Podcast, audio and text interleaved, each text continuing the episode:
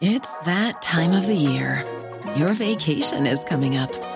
You can already hear the beach waves, feel the warm breeze, relax, and think about work. You really, really want it all to work out while you're away.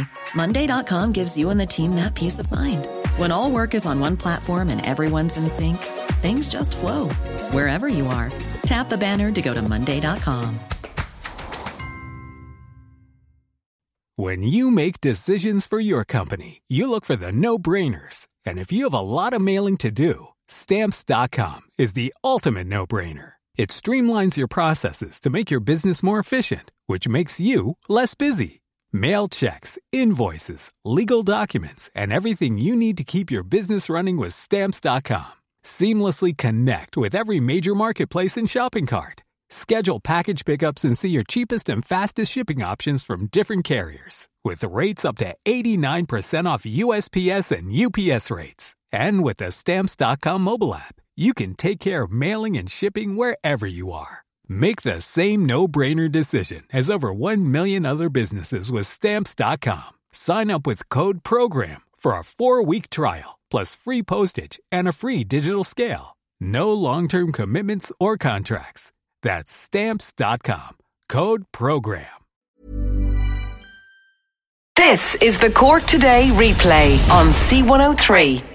Good Friday morning to you today, of course, being Good Friday as we welcome you along to the programme. John Paul taking your calls at 0818 103 103. And I mentioned when I was teeing up the programme with uh, Ken in the last hour about how, how changed Good Friday is. And there's a lot of places closed and a lot of people will be off having a, a long weekend for Easter.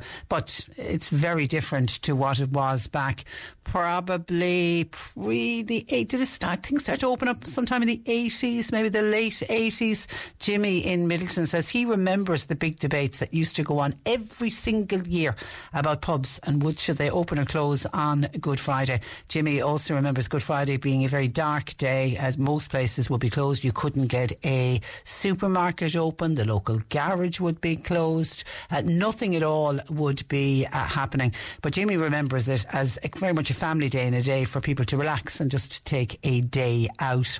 And Kay in Inishannon says she remembers me on the programme talking with a member of a stag do that had travelled to Cork and were run, wandering around the city looking for a pub to discover everything was closed and they couldn't understand what was going on. I remember that Kay, Kay said she, says she thinks they travelled from the UK. They did. I, I do remember that. I remember because they contacted the radio station to say, sorry, what has, go, what, what, what has gone on? They had arrived into Cork early on the Friday morning and they were here for a stag weekend and they had a very, very quiet, because I think they were staying in a B&B because I remember saying to them, if you're in a hotel, you can get a drink in the residence lounge. I said, no, we're in a B&B. So they were, they were caught for the day. So we sent them off and they, they spent a day rambling around our beautiful city, which isn't a bad thing to do. Now, can I go to an email that's into the programme today from uh, Mary that, and she references, yes, she does reference the turf wars that are going on, but she says, hi Patricia, I was smiling to myself today when I heard the excuses of our Minister for Finance and the ones he's come up with to try to explain why the government is unable to reduce VAT on home heating oil. It's the EU's fault, was one excuse. In other words, it'll be against the law to make changes specific to one item out of the 27 items that are charged at 13.5%. Such utter nonsense, says Mary. This is the man, she's speaking about Paschal Donohoe, this is the man, when he was Minister for Transport, was able to change the law to enable the hard earned pensions of Aer Rianta employees to be pillaged. I promised Minister Donohoe I would neither forgive nor forget. I'd dearly love to be able to pillage his pension. And what Mary is talking about is back com- something that had been going on for quite a number of years. I remember there was lots of uh, debates and debates in the Dáil about it, and this was to do with the government and them selling off their stake. They had a 25% stake in Aer Lingus. Now, they finally did sell it off in 2015 to IAG, but when it was sold off, there was and I'm open to correction, but I, ju- I did a quick Google search when I saw Mary's email came, came in, and I saw one article said that there was about 700 Aer Lingus workers who had, and they would be Aer workers, who had more than 20 years service. They lost up to 60% of their pensions when that sale, when the government sold the 25% stake to AIG. At the time, it was for 1 four six uh, billion, and I remember people protested outside the home of Paschal uh, Donohoe because their defined benefit pension scheme uh, was going to be uh, uh, was was going to be cut, and there had been many debates on in the Dáil, and again excuses were used as to why the government couldn't use any of the money they got from the sale, why it couldn't be used to um, prop up and support those defined benefit pension uh, schemes,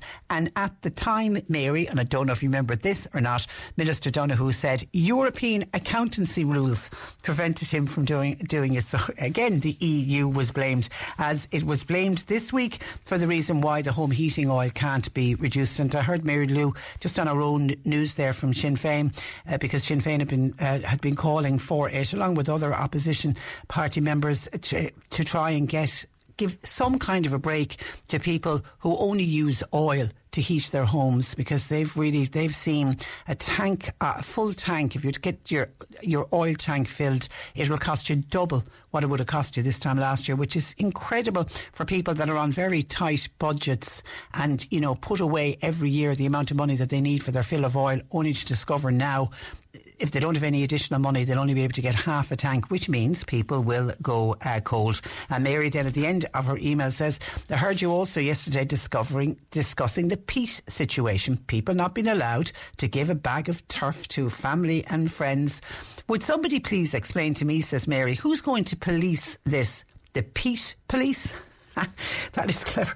Um, well, actually, that's back. The turf war continues. That's that's an argument that really isn't going away, and it's again back in the papers. The, the papers are reporting that people who cut and sell turf from their own bogs to their neighbours, to their families and friends, will not be penalised by the new government plan, which is to ban the practice of selling uh, uh, turf.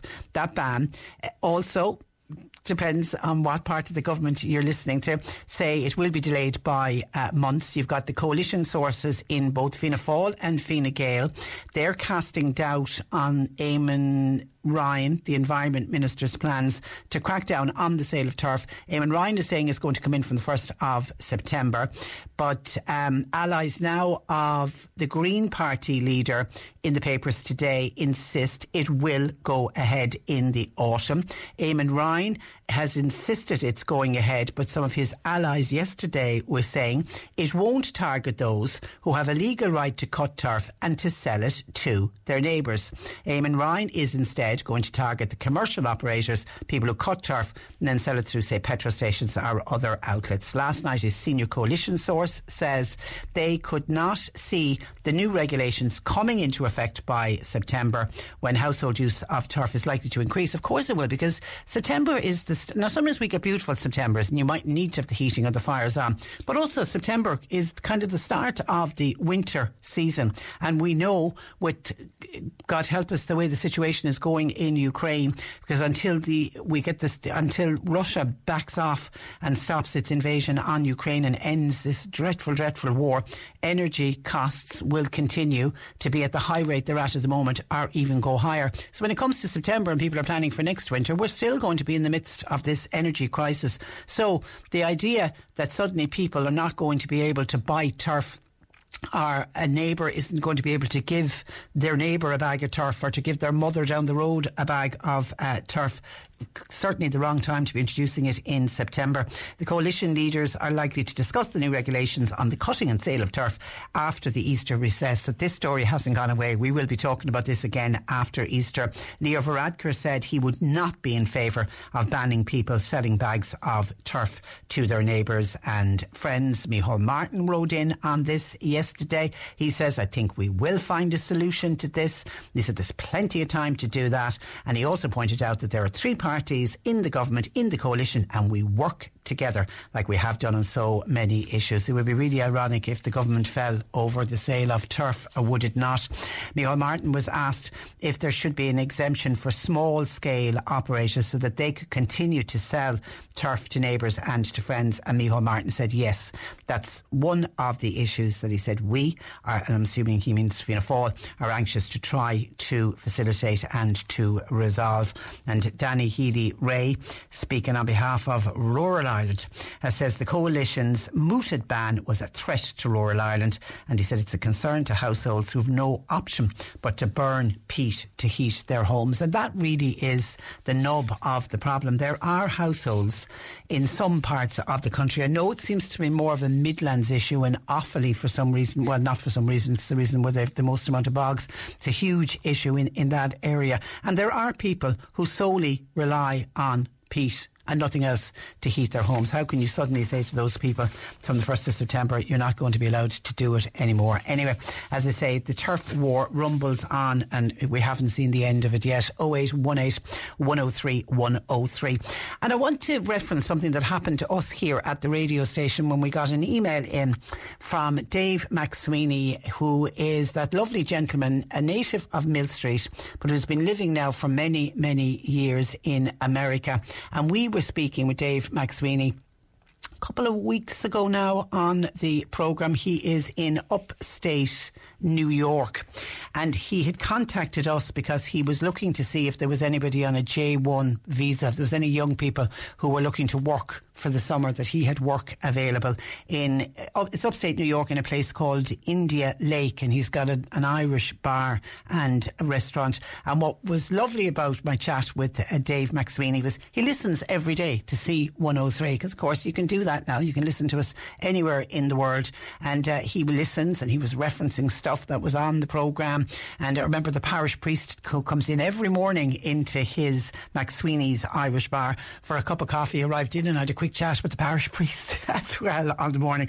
And it was just a lovely, lovely, delightful piece. So Dave is one of those nice, kind men who decided, kind of, I suppose, I don't know, uh, because he likes to listen to the programme, I don't really know. He decided that he would send me uh, a Sweeney's Irish pub sweater and a McSweeney knitted beanie hat.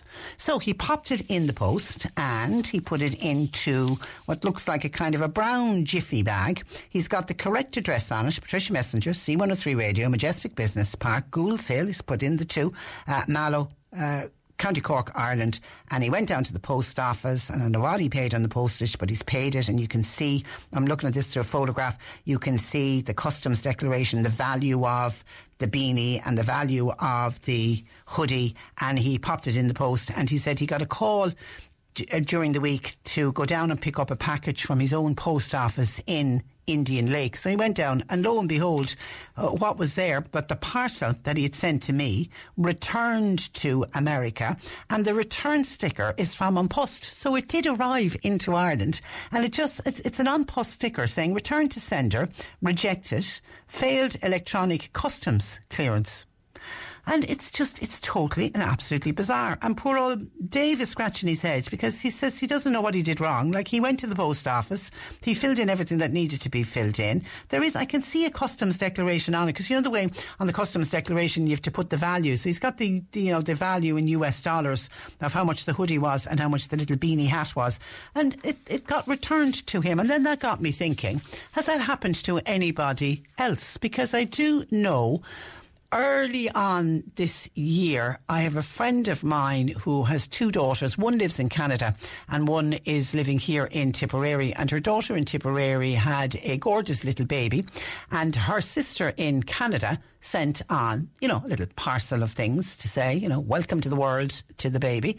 And the parcel got returned.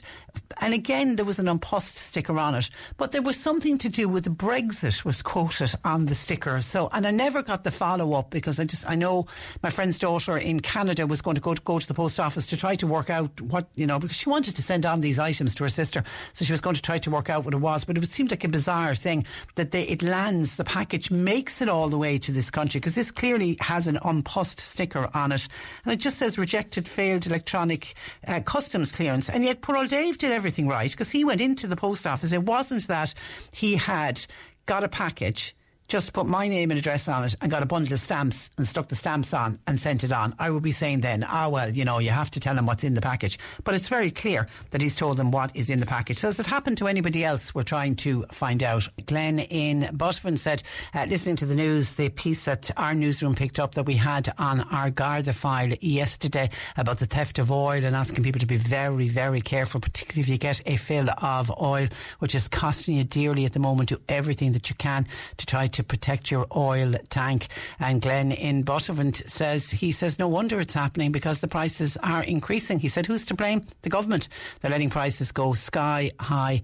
And due to this type of crime, we will see more and more of it. So Glenn feels the government are responsible for the increase in crime. Now, the government will say they, they're, they're not responsible for what happens on the worldwide market and can't be responsible for what's happening in Ukraine, which is causing the oil to go even higher in uh, price. But I accept what you're saying, Glenn.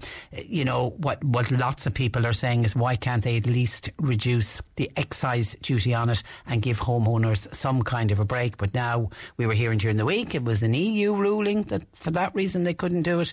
And, um, and then we heard only this week from Paschal Donohoe that he can't do it because if he reduces the 13.5% that's currently on home heating oil, he'd have to do it for the 27 other uh, items that are also covered under that rate of VAT. That doesn't sit well with everyone, I can tell you. 0818, thank you for your call, Glenn. 0818 103 103. John Paul taking your calls. Phone lines have been busy, by the way, today, so uh, please bear with us. But you can always text and WhatsApp the programme to 0862 103 103. Cork today on C103. With Sean Cusack Insurance's Kinsale, now part of McCarthy Insurance Group. For motor, home, business, farm, life and health insurance, cmig.ie. Yesterday, following my chat with Clonakilty native Elaine O'Reilly, who outlined how she and her husband are helping Ukrainian refugees in Krakow in Poland, where Elaine now lives. We had a few calls from people wondering how Bantry native Eugene O'Sullivan and his family are getting on, because of course they live in Ukraine. Well, to find out, delighted to say Eugene joins me this morning. Good morning to you, Eugene. Morning, Patricia. Um, how's life with you since we last spoke? Oh, life is uh, the same here with us. Um, the only thing I can tell you is that fuel is very, very scarce here at the moment. Some places have no fuel at all. I'm talking about petrol or diesel now if you're travelling, and if you do find a filling station that does have fuel, you'll be lucky to get 10 litres. That's uh, how is that impacting on your life? It doesn't impact on me, but it impacts on a lot of other people as regards deliveries and getting um, other necessities done here. For me, I'm I'm okay, but uh, the problem why this has happened is because all the oil refineries and all the oil storage depots have been bombed in the country. Wow, and and that's going to only get worse then going forward.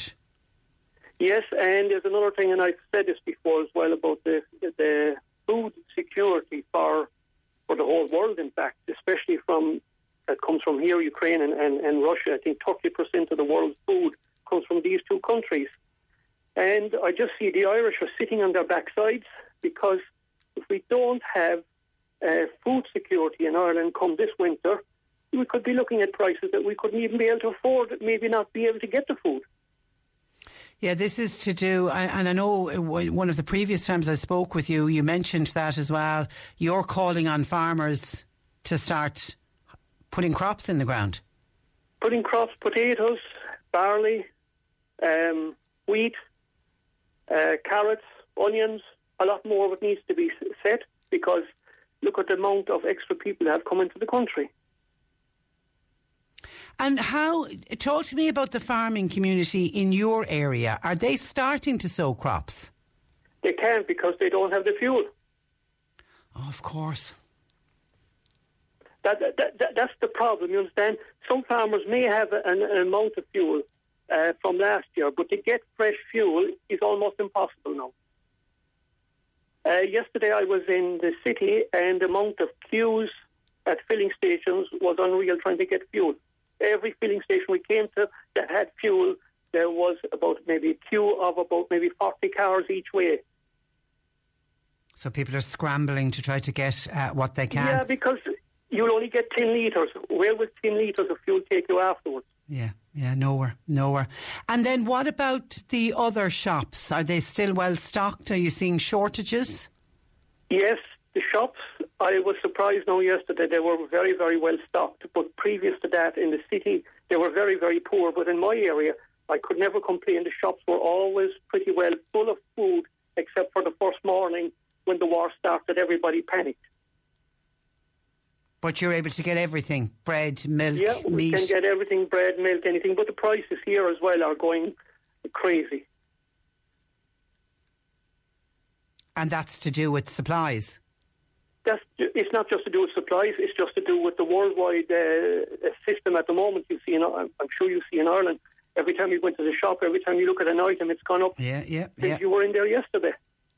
Yeah, and you were in, it was your nearest city, wasn't it? It was, it was, My nearest city here is Poltava City. That city was bombed two weeks ago. Not the city itself, but the oil storage facilities were bombed in that city. It will be two weeks for, sorry, two weeks for tonight. And is this, does the city still look very normal? Everybody's going about their business, going to work every day? Everybody's going about their business, but we are absolutely swamped here with other Ukrainian people that are moving from the east now. They're coming into this area because we haven't been bombed yet so far. But it's just full of different uh, people from eastern Ukraine that are moving into areas, you understand, where, where bombs haven't dropped. Now, some people go outside the country, others try and stay in, stay within Ukraine. They don't want to leave the country. Well, yeah, I mean, I was reading a figure last weekend that there's 10 million people in Ukraine have been displaced. About 4 million have left. So that means there's 6 million people displaced within Ukraine itself. That would be correct because when we look at the playgrounds here every day, it's more more people with families, children playing, which you would never see in a weekday because everybody would be working. And these are all people who are in the playgrounds who are from areas that have come in uh, that have been bombed, as you've seen the photographs on the TV, and they come into what they call hopefully a safer area, but there's no area safe in Ukraine at the moment. And how is the country coping with the displacement of people? I don't know what will be the end result. It, it can't be good because these people that are to go back to areas that have been bombed out, there's nothing to go back to. Now, maybe they'll start another business within Ukraine, but it's the people that have gone outside the country. Will they settle outside the country and not come back? I can't tell you that. I don't know. Well, certainly, Eugene, any any refugee that's arrived in this country, when they're asked, all of them, all of them bar none, want to go home. It's their country. Of course, everybody wants to go back. Yeah, of course, everybody wants to wants to go back. I just know of uh, two two women, and they have two kids each, and um, they just asked me for advice when they left this country about Ireland. They said they they go to Ireland because one of them speaks fluent English, so she's an English teacher, and um, her thing is to come back as soon as this war uh, stops. Even this morning, I just come communicating by text, and she said, "I feel like I want to go back today." And has she made it to Ireland? She has made it to Ireland. Yes, she's in. Um, she's on the Limerick County Kerry border, up around Tarbert, up that area. Okay. But yeah. she's in. She's in a hotel. She's amazed at the generosity that the Irish have shown, but she thinks also as well that it's a little bit maybe too much because she said she only just expected refuge. She didn't expect. Um, it's like a welcome, you understand? She thinks maybe it's, it's overdone, you understand, as well. It's not that she don't appreciate it, but she just cannot believe uh, She's surprised at that it. you're actually, yeah, surprised at, at the amount of uh, generosity that is shown. Maybe it's maybe it's too much, she said. Okay, that's interesting. I know we're and we are hearing from uh, a number of refugees who, uh, as soon as they land and are settled, they just want they want to work. They don't want to be a drain on the state. They don't want to be relying on on social welfare, and that some of them are going out and finding jobs. She is the same like that. She wants to work and pay her way, and so does her sister-in-law. She said she doesn't want any social welfare. She wants to get a job. If it's cleaning, doesn't matter what it is, or that she can earn a wage and pay her way.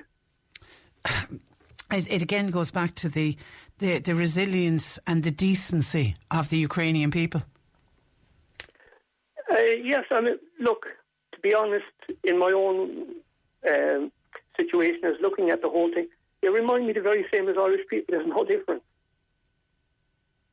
Yeah. Yeah, and I think that's why they they are settling. But as you say, they do want to go back. And remember, the majority of women that have travelled out with kids, they've left husbands, fathers, brothers. You know, they've left family members behind them. Of course, of course, they, they, they will want to go back. And Eugene, have you an escape route planned in your head if, God forbid, the war arrives in your doorstep? Oh yes, I have. I have uh, diesel here stocked up enough that will take me to the Polish border from from here to you from here from within Ukraine to the Polish border, uh, just in case that if we do, because when you're travelling, if you do decide to travel, you may be travelling into areas where there's no fuel. So at least if you have drums of fuel stored up, which I have stored up for a long time, I would have enough to get me to the border. After that, then I wouldn't care. I'd get, I'd find some way back. All right, but your your hope and your plan from the start of this is to stay. Yeah, it, it is to stay for the time being, unless the war spreads.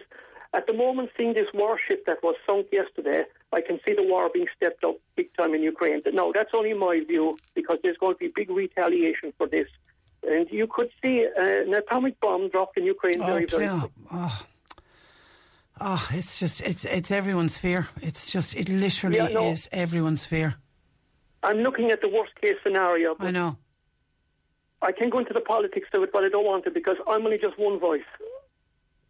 But you still, in your heart, want to remain. Well, it's very hard to walk out of here and leave some part of the family behind, and then some of us go back to Ireland. It's not as easy as to, to say such a thing.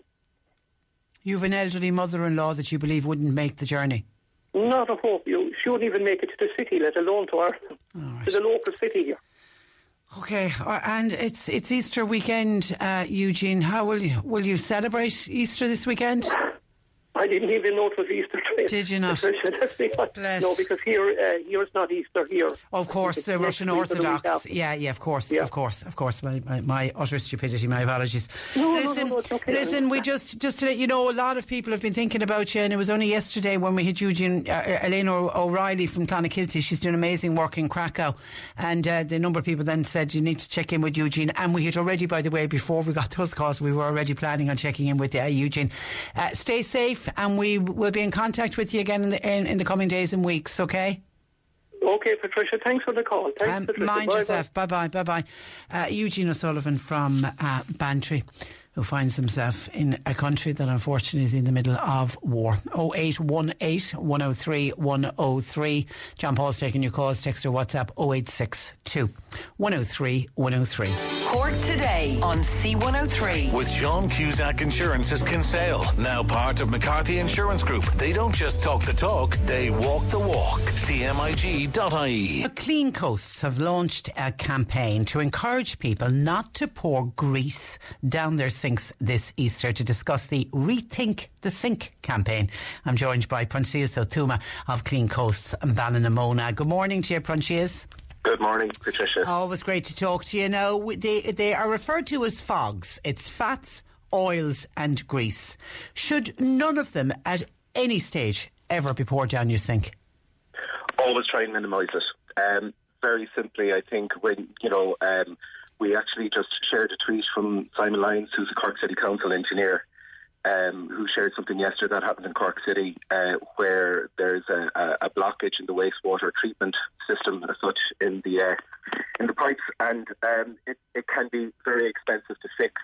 So what you have is you've got fats, oils, and greases from cooking, which are binding with other waste material that might get flushed, um, like wet wipes, uh, toilet paper, and everything else that goes with it. And then you start getting these fatbergs, and then it starts causing blockages, and, and it can get expensive. I think um, you know this was on the Examiner Echo, the the Examiner yesterday, the Echo yesterday, and um, the, the the talking head from from Irish Water said they repaired 10,000 of these, you know, last year. And that's the, the reported ones. That's not the ones, let's say, that, you know, happened in private households where where pipes got blocked and then caused, you know, thousands, you know, to, Yeah, to, yeah. to fix.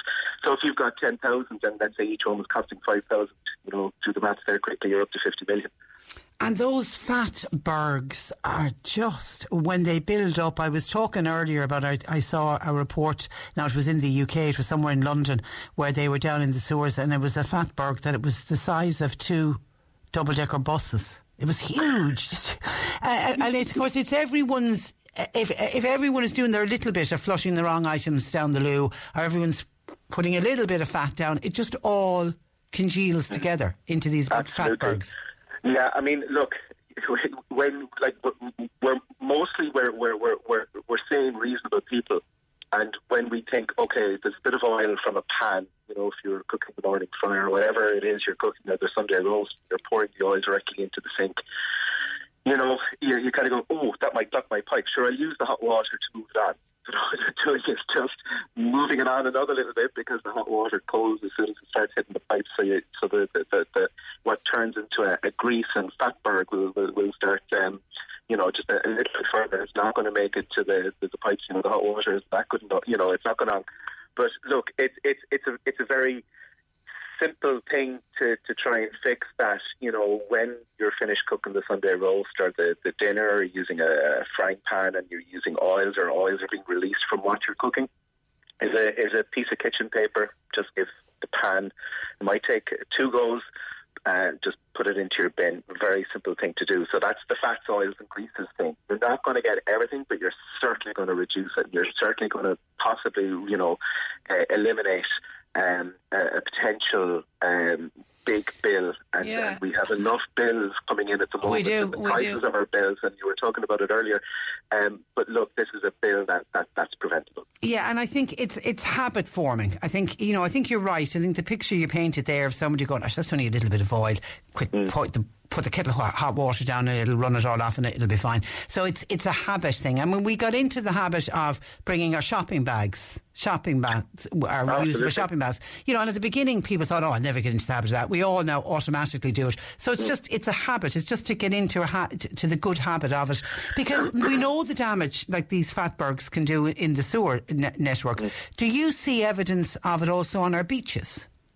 Yeah, I mean, absolutely, we do. Um, uh, unequivocally, yes, we see it on our beaches. So what you have, right, is, is let's say you're, not going to see a fatberg, let's say, on the beach. What you are going to see is you're going to see items that, and I, I look the timing of this to those who are having their elevenses or, or morning breakfast. Uh, uh, apologies in advance. Uh, so, like, there, there's items. Um, there's a bit of research done and uh, there was there was a, a bunch of items which were found uh, in the research uh, in Ireland that were commonly so big white. Just just white. just move just move slightly. You're just breaking up a little oh, sorry, bit on your apologies. Okay. Sorry. Yeah, okay. Um, so in the research, they found that there was items that were commonly flushed, um, such as cotton buds, baby wipes, facial wipes, cleansing pads, toilet roll tubes, medicines, cigarette butts, plasters, nappies, tampons, tampon applications, sanitary pads, and, and look, that's a, that's a, a, that's a list of twelve items there. It's very easy to remember uh, the list of what you really only could should put down the toilet, and that's pee, poo, poo and paper. paper. yeah. Paper. And actually, uh, actually, yes, the three P's. And I, I did have somebody on from Irish Water a couple of weeks ago, a couple of months ago maybe, and we were talking about the three P's. They're the only things to go down. And actually, he made something that I didn't realise. Even tissues, if you blow your nose, tissues are are different constituency yeah, yeah. to toilet paper. You shouldn't yeah. flush a tissue down the toilet. Yeah. Yeah, absolutely. Yeah, absolutely you you said it earlier, Patricia. Right? We're talking about forming good habits, right? The the best thing that that people can do to form the good habit is to place a bin in your bathroom. Everything goes into the bin apart from the people in the paper. Yeah, that's, yeah, that's just yeah, it's a simple thing. You, it's a simple. You wouldn't thing. want to try it the other way around. Yeah. You know? no, no. So, but it'll just help with the forming of the good habits. Um, that you know everything just goes into the bin. It's very easy. You remove the, the you know the, the bag from the bin, and that goes into the, the, the main bin. Then that would be taken away. Yeah, and children are great. If you get children into those habits, they will grow up then with those habits, and, and they'll take it with them into uh, adulthood. Talking of children, I saw you launched a GoFundMe page to purchase an outdoor classroom. I'm intrigued. Tell me about this. You are the best.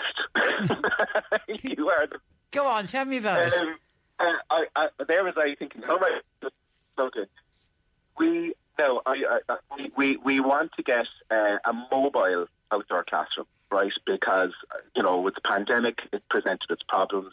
Uh, Irish weather being what it is, we're either going to have sunny days or really wet days, or whatever have you, and it's hard to plan for all that.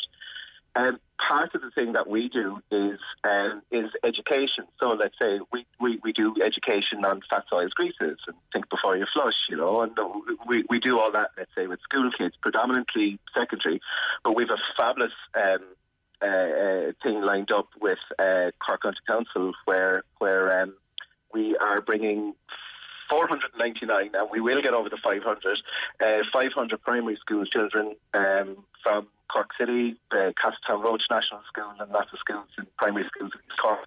We're bringing them to the beach over two days, Thursday and Friday. Uh, it's with thanks to the Cork Council's Water Lab and the environmental section. And uh, we're spending all the money to try and get the buses out to get them out. And that's predominantly what we do. That's the, the, the, the first what we do. So where we, where we have the idea is this outdoor classroom is that, you know, we're not tied to going to just the beach, that we can bring this mobile classroom to the schools, set it up, have a bit of a, a carnival atmosphere, a bit of excitement in the school, bring them out, and and uh, and in in the the outdoor classroom or the the gazebo as such is that it's it's a different setting for learning. You know, it, you know we can we can use this at the beach to be a, a first aid centre or a place to store bags or or a, a place Brilliant. for parents and carers to wait while their their kids are out doing the beach. And, and, and we know, unfortunately, the weather doesn't always play ball in this country. Mhm. So, I mean, it means you can absolutely. continue doing things and you'll have some shelter if you need shelter. Yeah, absolutely, absolutely. Um, so we the the, the gazebo. Um, uh, it's a six by three meter. Um, it's a very strong one. I didn't realise there were different strengths, um, and we certainly will need it on the coast with that that that, that wind coming in off the sea. Um, so we uh, the total cost is four nine five two. Um, including some safety gear uh, to tie it down and all those things and the weights. Um, and we've received 4,000 um, from Cork County Council's Immunity grant. That was with thanks to Liam Quaid, uh, Councillor Liam Quaid, uh, Anne Marie Hearn and Councillor Daniel was advocating on our part uh, to get that 4,000 in. And uh, we need 952 as the balance. So we started a GoFundMe. So just just go- under just under a thousand. It, it, you're not asking for a 1,000 lot. is what we need. And Yeah, what, yeah. what's what's the GoFundMe page? How can people access the GoFundMe page? Um, what I'll do is um, I, I, I, I can share it on our social media. If you go to Yeah. ballymona.org, you'll Okay. find these. Yeah, John, media John. Pa- John what I- Paul's already po- po- pointing to the computer. He has it sorted already. I shouldn't. Ah, I shouldn't have even have. have Thank he's you. great. He's great. We'll, we'll share as well. You, you're not looking for a lot, but I think No, it's. it's it- but I think it's, a brilliant. And, and, and look, I- we're totally cognizant of, of the fatigue that people can experience. You know, um, uh, you know, with, with fundraising, and, and there's so much great work going on in the country at the moment. This is just something else that's in the pan. Um, if you if you pardon the pun of what we were speaking about earlier, um, and um, look, this this this will be a multiplier of what we can do. We don't have any wages. We don't have a wage bill because everything is voluntary. We we we have maintenance on equipment and all those kind of things and insurances. Um, this is just something. It's not going to be costing us money once we have it. It's just the initial capital cost of buying it. And you know, there's 500 kids in May that we're bringing out, and and that's just the start. But let's not take away from the amazing work that you and the volunteers do by going out and cleaning our beaches. That's uh, and, and uh, I mean it's Easter Sunday. You've uh, have you a beach clean next Sunday? We've a beach It, cleaner. i- it is it is Easter Sunday. You do realise that. Good morning, yeah. You should be taking a day off. Here's the price to um. We just said, "Oh, to the beach kids," and whoever turned up, turned up. I think that uh, you know the, the the behavioural change that we had is that you know for everything that we use Eventbrite, so we, we just keep track of details just in case we ever need to use contact tracing and, and, and you know we can you know communicate with people beforehand quite easily who are, who are going to come. Whether there's going to be a storm, we can say okay, there's a storm, we're going to you know it's not going to go ahead, or you know um, uh, you know. Uh, tell them where it is, or you know, say email the map, or you know, if it's the first time, it's it's, it's very easy thing. So look, that's just the behaviour change that we had, and actually, just with that, you know, topic that we're talking about this morning, um, we did a beach clean by Blackrock Castle in the city at the start of March, first of March, with um, students from Christ King Secondary School in Cork, where the Rochelle Long is the principal there, and um, St Colman's Community College in Midleton. And we had 120 kids out, and um, Simon Lyons, who is the Cork City engineer, um, came out. There's a pump station there, and we did think before. Simon did with the with all the, the students there. Think before you flush, and um, uh, Fats Alls Grease's education with with all the students there, and uh, I think just a which is a really important part of it. So the students got to see firsthand, you know, um, what happens in a yeah. pumping station and the damage that could be caused and uh, those kids were amazing. They they removed 1.1 tons from from Blackrock um, Castle just on that one it's day. Brilliant. It's, brilliant. It's, it's, incredible. It's incredible what you do on those beach uh, cleans. Listen, continue the great work, uh, It's Pleasure as always to talk to you. Thank you for that, and thanks for Thank joining us. Thank you so much. Bye bye. Thanks many thanks for raising our GoFundMe. You're very good. No Thank problem. You. Take care. Bye bye. That is uh, Proinsias Ó Tuama of Clean Coast Ballynamona. He's just a terrific guy, and that's just it's a terrific group. I follow them on uh, Facebook, and it's just amazing to see the amount of rubbish that they pick up when they're out and about on, on the beach. And he actually got me into the habit. Whenever I go for a stroll on the beach, I make it my aim to try to pick up five pieces, you know, small little pieces of plastic, put them in my pocket, and bring them back. And I just always feel so proud of myself that I've actually done my little bit. And if we all again it's just all habit forming. You're listening to Cork Today on replay. Phone and text lines are currently closed. Anne says, Oh, Patricia, listening to Eugene O'Sullivan in the last hour, native of Bantry, has been living in Ukraine now for many, many years. My heart goes out to him and his family over there. It's just awful that no one's able to silence that mon- monster that Putin is forever. All those poor people and all of the suffering. Yeah. Ah, I was, yeah, I might get to it later. I was home to do a piece on and the um, Simon Coveney went over there yesterday. He was in Kiev and uh, Bucha, and he was very emotional about what he witnessed. It's just absolutely shocking. It's just worse. It seems to be getting it. It really is. Yeah. So we will uh, continue to keep Eugene, one of our own, very much one of our own, in our thoughts and in our prayers. Hope you're keeping well, and thank you for your WhatsApp. And then on on post and parcels being returned, and I was kicking this off on something that happened to us at the radio station this week when we got an email from our our friend from Millstreet, Dave McSweeney listens to us all the time in upstate New York. And uh, he, I'd had him on the program, and he'd very kindly uh, decided to send me over as a surprise. I didn't know this was coming in the post a hoodie and a beanie hat from McSweeney's Irish Bar that he runs in Indian Lake in upstate New York. And uh, he, got returned, and he sent me a picture of the returned parcel. He emailed it on uh, with a sticker from on post saying "Returned to sender, rejected, failed electronic customs clearance." And it does. And he he thought he did everything right. He went to the post office. He thought he did everything right.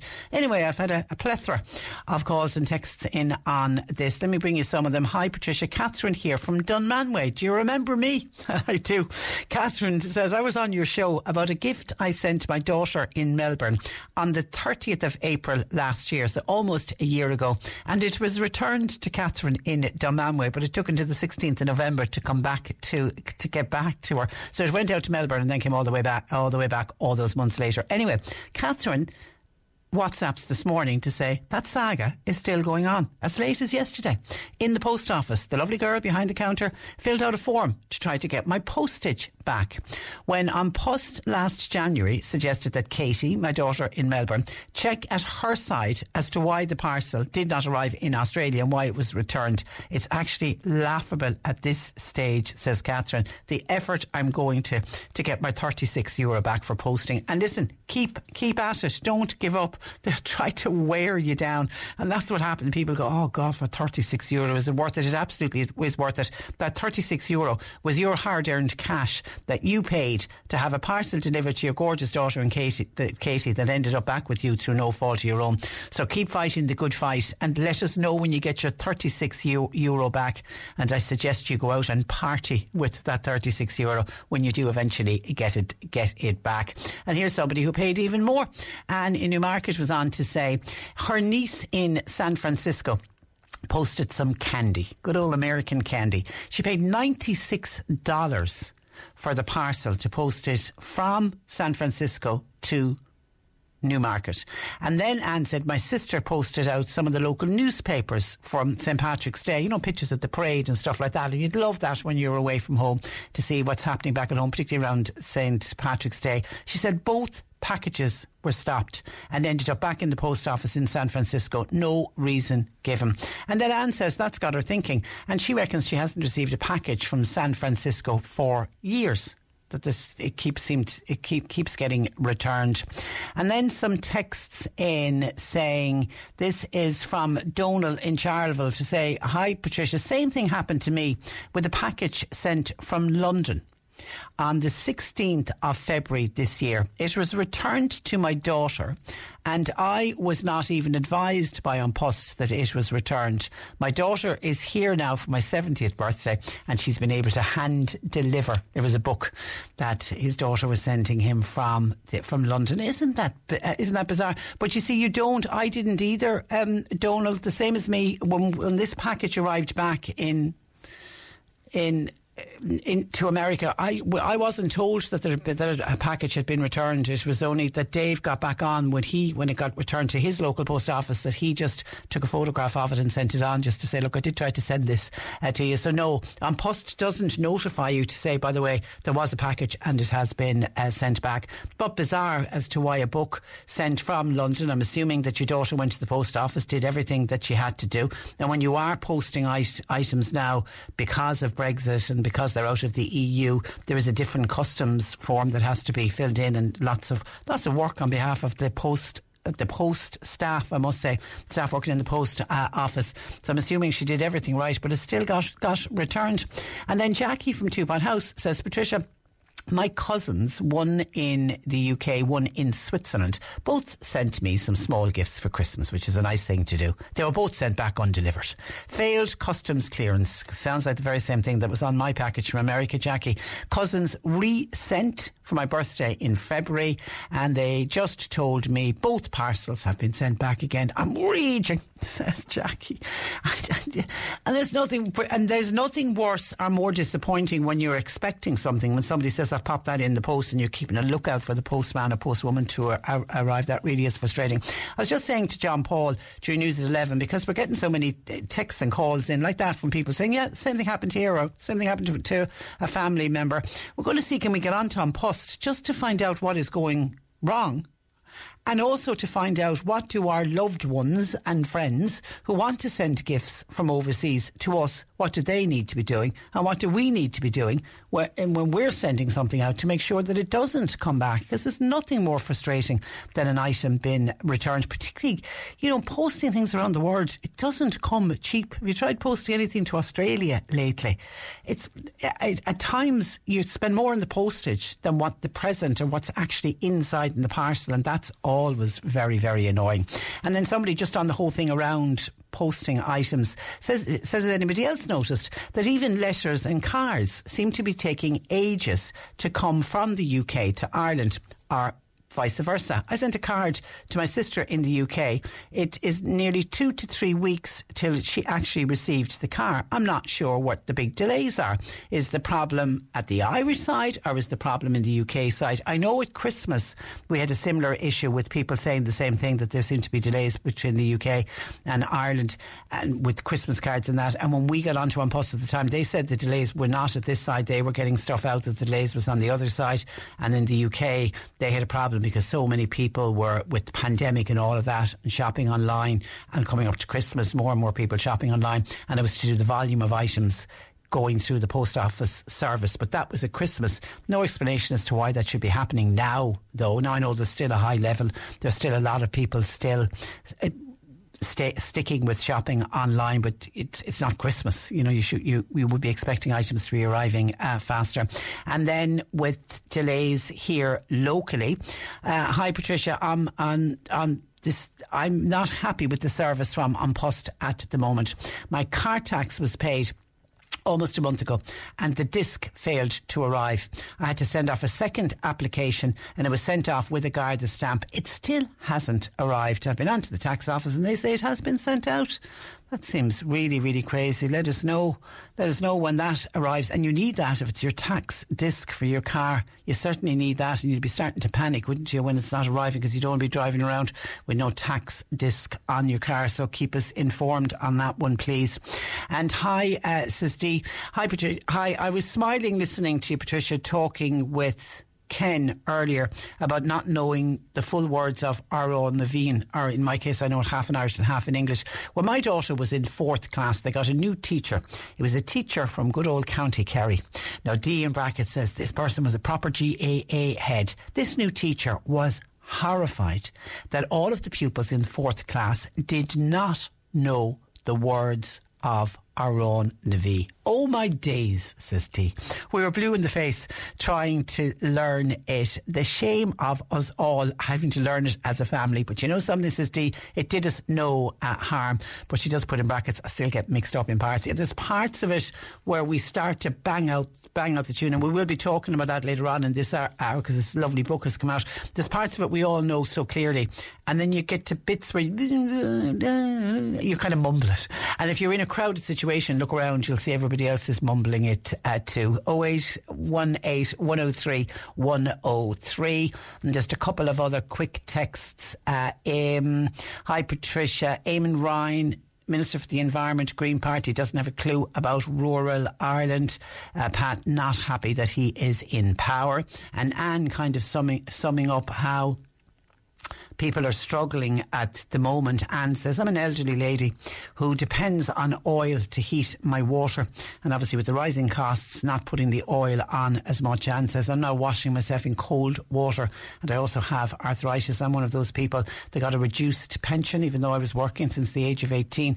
But I broke my time to look after my mother. I, yeah, and I know, I know they tried to sort that, and it did get sorted for a lot of people that your your time out caring for family, for children. Like people took time out to raise families, are, are in, in Anne's case to look after elderly parents, and they did factor that in and, and were uh, were making allowances and they, they did try. I remember there was a lot of work done on that, um, but not for everybody. There will always be some who will fall through the gaps and the computer will say no and somebody will end up in a reduced pension. So you don't even have the full old age pension and trying to cope with the rising costs. My heart goes out to you, to you, Anne. It's a, a shocking, it's very, very hard for some people. It really is. And then lovely text in from David who describes himself as a Kerry man passing by say fair play to the people that are out this morning doing a clean up of the county. They're on the Kanturk to Mallow Road. I gave them a toot of my horn and a wave as I drove on by, says David, a Kerryman passing by.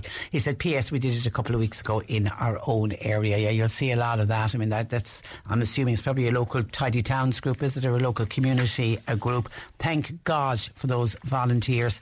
And a little bit like when we spoke with Clean Coast Ballynamona and Proinsias O'Toole bringing all those young people down to clean up the beaches. Could you imagine how dirty our country would be if we didn't have those volunteers who are out cleaning up in this case this morning, the Kanturk to Mallow Road and cleaning up the, the, roads leading into towns. And look at all the work that the Tidy Towns volunteers do uh, as well. They really are our unsung heroes. 0818 103 103. John Paul taking your calls. C103 Jobs. With Munster Technological University, enhance your career prospects with MTU's range of full time, part time, and professional courses. Succeeding together with MTU.ie. Smith Centre in Kinsale, they're looking for an assistant manager. You need to send your CV to HR kinsale at centre.ie. Charleville Park Hotel are looking for a swim teacher. CVs to hr at charlevilleparkhotel.com. An office administrator is required for full and part-time position in the North Cork area 087 286 0837. Uh, and HGV truck drivers wanted full and part time positions in the Charleville area 087 781 49147. You'll find all the details and more job opportunities by going online now. Just go to c103.ie forward slash jobs for more. This is C103. Cork today on C103. With Sean Cusack Insurance's Kinsale, now part of McCarthy Insurance Group. For motor, home, business, farm, life, and health insurance, cmig.ie. Cork mother whose son was born with a rare genetic condition has called on the government to step in to support families of children with disabilities in securing adequate services for their children. Orla Christian joins me from Blarney to talk about her little boy who's known as Superman, Michael's Little Steps on social media. Good morning to you, Orla. Good morning, Patricia. And, Thanks for having me. Well, on. listen, it's it's a real uh, pleasure. I suppose we need to kind of go back to the beginning. Michael was born November of 2012. Tell me a little bit about his condition and when did you find out that something was wrong? Um, we found out something was wrong when I was 20 weeks pregnant. And um, it was the routine um, diabetes test for when you're pregnant. uh, When you're pregnant, and they did the bloods, and they says, um, "We're just going to scan you." And I was like, "Okay, that's no problem." And they scanned me, and she says, "Can your partner come down, or can your partner come in?" And I was like, "Yeah." Obviously, COVID in 2012, COVID didn't exist, so Yeah. partners were allowed. And he came down. She scanned me again, and she says, "You're going to have to see your obstetrician after lunch. Can you stick around?" And we were like, "Yeah, no problem." So he confirmed that Michael had hydrocephalus. So when Michael was born at 37 weeks, they sent off um, bloods from me, my partner, and Michael. And they confirmed that it was a genetic condition that I carry um, called L1CAM syndrome. So that was confirmed at when he was approximately two to three months old. And Um, and your your first firstborn? Yeah. Yeah. Yeah. And had you had you ever heard of L1 CAM syndrome? No, Michael is one of five in Ireland with it. Oh God, how rare is that? Yeah, And and he is the second oldest. And he's not. He's going to be ten. Oh yeah, he'll be ten. He's a big birthday coming up. Uh, in he hits double figures um, in in November. Please God of uh, of this year. So so just tell me a little bit about how this syndrome and the hydrocephalus how it affects Michael. Michael is globally developmentally delayed. He's physically disabled. Um, he is a wheelchair user. He is non-verbal. He doesn't speak. He can't communicate, but he can understand certain things that I say, like fix your hands, hold up your head. Are you going to push your chair? Are you going to do wheelie? Like he knows, he understands certain things, and he's actually starting to understand left and right because of our service dog. Brilliant, brilliant. That's and I and I've seen uh, your social media um, stuff, and uh, he he seems like a happy little child, Orla. He is, he, like, he genuinely is, like, even when he's in pain, he's smiling. God, it's hard to watch a child uh, in pain. Now, Yeah. the, the the big issue for Michael, well, one of the issues for Michael is his need for physiotherapy. Yeah. Am I reading this right? Um, He has not received physiotherapy in five It's that time of the year.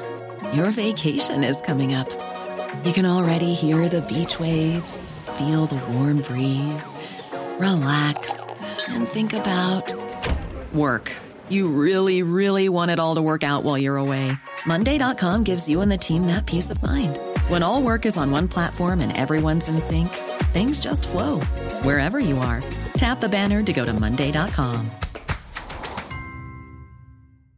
This Mother's Day, celebrate the extraordinary women in your life with a heartfelt gift from Blue Nile. Whether it's for your mom, a mother figure, or yourself as a mom, find that perfect piece to express your love and appreciation. Explore Blue Nile's exquisite pearls and mesmerizing gemstones that she's sure to love. Enjoy fast shipping options like guaranteed free shipping and returns. Make this Mother's Day unforgettable with a piece from Blue Nile. Right now, get up to 50% off at BlueNile.com. That's BlueNile.com. When you make decisions for your company, you look for the no brainers. If you have a lot of mailing to do, Stamps.com is the ultimate no brainer. Use the Stamps.com mobile app to mail everything you need to keep your business running with up to 89% off USPS and UPS. Make the same no brainer decision as over 1 million other businesses with Stamps.com. Use code PROGRAM for a special offer. That's Stamps.com code PROGRAM.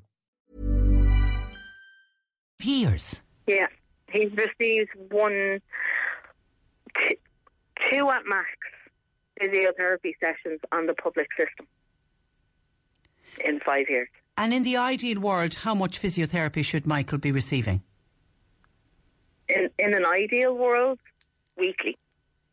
But that's never going to happen in the public system.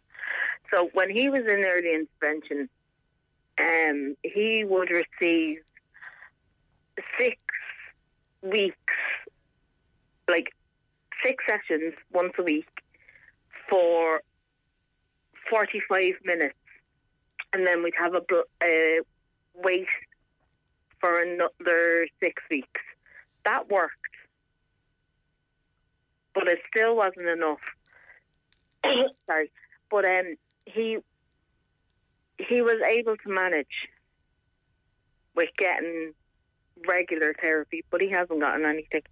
Now he, he is getting private physiotherapy, but that's not sustainable But in the long run. well, and that sh- and that shouldn't be the case. It just shouldn't No. be the case. And what difference can and does physiotherapy make to Michael? Um, the big difference is pain. He is not in pain when he receives physiotherapy.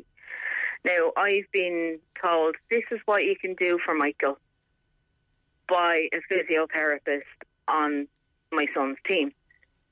And a friend of mine who is a physiotherapist said, You have to be really careful because you could do more damage than good. This is the suggestion that has come out lately of get, of training parents in how to do the therapies, isn't it? Yeah. And I was actually nearly convincing myself to actually go and train, train as a physiotherapist so I could help my son. You're his mother. You're his mother first and Yeah. foremost. You're, you're not his physio. You're not his physiotherapist. Does he receive any other therapies from from a multi D team? No.